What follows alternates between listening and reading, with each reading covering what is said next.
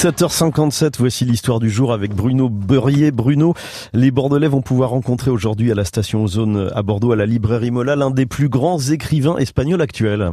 Oui, c'est une grande chance, effectivement. Notre département, comme tout le monde sait, est une terre d'écrivains. Et lorsqu'on parle d'écrivains bordelais, on cite souvent, vous savez, Nicolas, les, les 3 M de Bordeaux, Montaigne, Montesquieu et Mauriac. François Mauriac. Exactement. Donc ce soir à 18h, la librairie Mola accueille un écrivain dont le nom commence également par M. Je veux parler effectivement d'Eduardo Mendoza.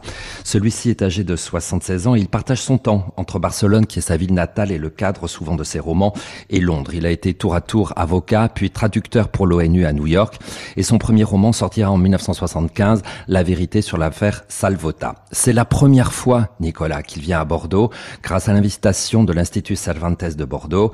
Il a été quand même, pardonnez-moi du peu, prix Cervantes en 2016, prix littéraire qui recouvre l'ensemble de son œuvre.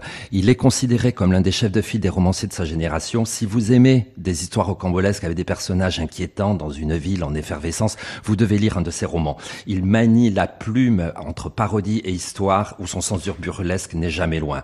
D'ailleurs, en 86, son roman La ville des prodiges, qui va être un best-seller, est adapté au cinéma en 1999. Alors, qui sait, monsieur Mendoza, si en découvrant notre région, vous trouverez peut-être le cadre de votre futur roman ou un sujet comme le mystère qui entoure encore la disparition de la tête de votre compatriote, le peintre Goya, qui était décédé à Bordeaux en 1828. En tous les cas, monsieur Mendoza, bienvenue à Bordeaux. À la station Ozone de la librairie Mola, donc rencontre avec euh, ses lecteurs.